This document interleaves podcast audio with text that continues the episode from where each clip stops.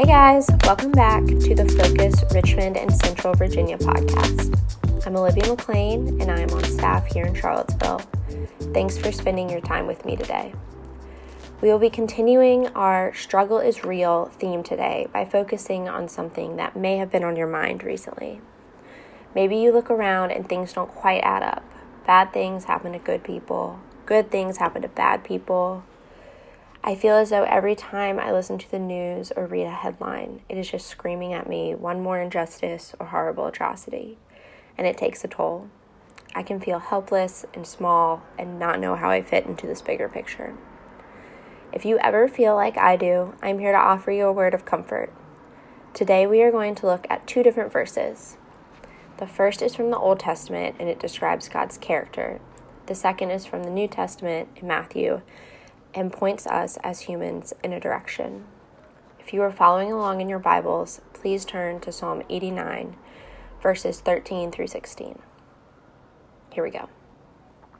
Psalm 89 Your arm is endowed with power, your hand is strong, your right hand exalted. Righteousness and justice are the foundation of your throne. Love and faithfulness go before you.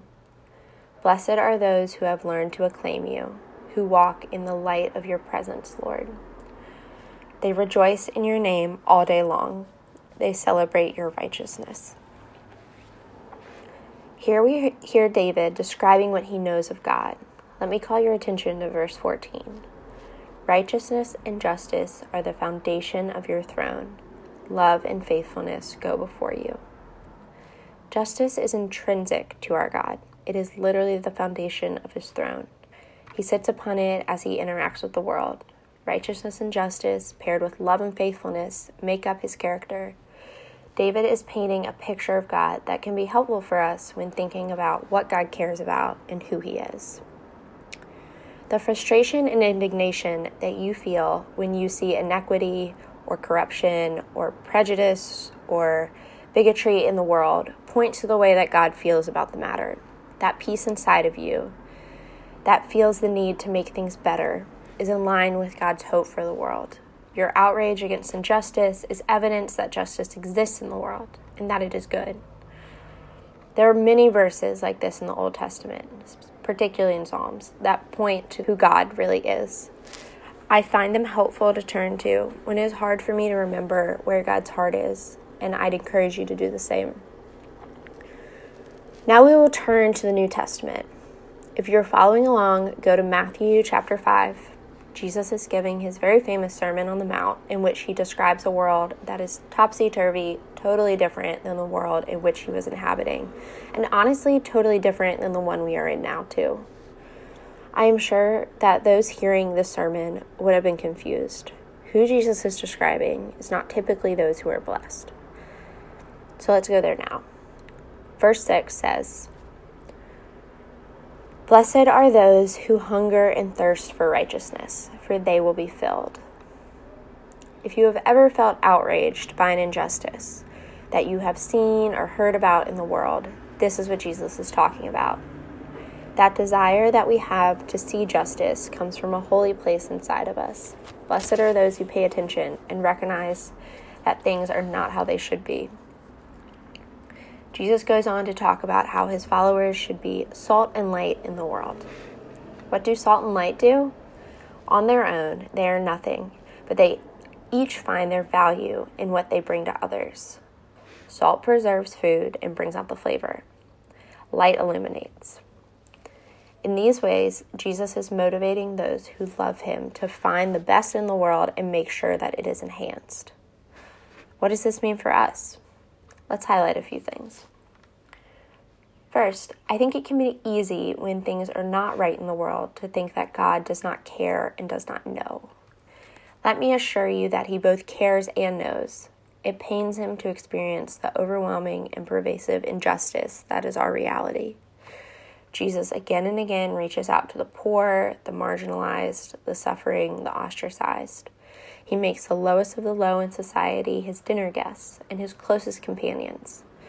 It is hard to ignore the radical social statement that Jesus makes again and again throughout the Gospels. It shows that he totally cares. secondly, it can also feel like there is no hope. Sometimes injustice feels so big that it is hard to imagine that any one person can make any sort of dent in this mammoth issue. I find hope here in what Jesus said and who he was. The verse, Blessed are those who hunger and thirst for righteousness, for they will be filled, offers hope. They will be filled. Our desire for justice and all to be right in the world will happen. We have been promised that. I remember that when I that when I turn on the news and start to feel my blood boil. Also, the salt and the light portion of the Sermon of the Mount brings me hope. Followers of Christ can be a powerful force, finding the best part in the world and highlighting and preserving that part for others to see. Lastly, we are promised that this is all temporary. I had a theology teacher who used to say, We all matter, but we're not the point. This may sound like a cop out, and I don't want it to come off that way.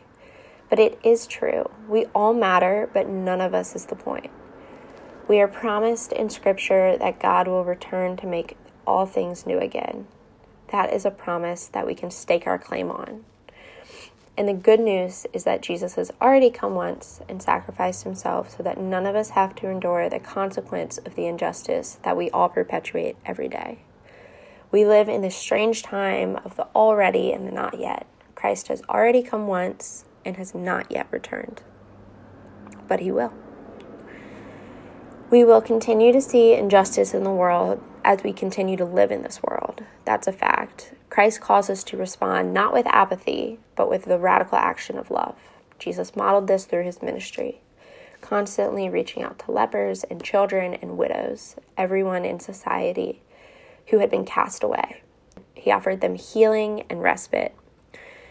When you are deep in the struggle of injustice, Jesus offers that for you too. Amen. Thanks, guys, for spending time with me.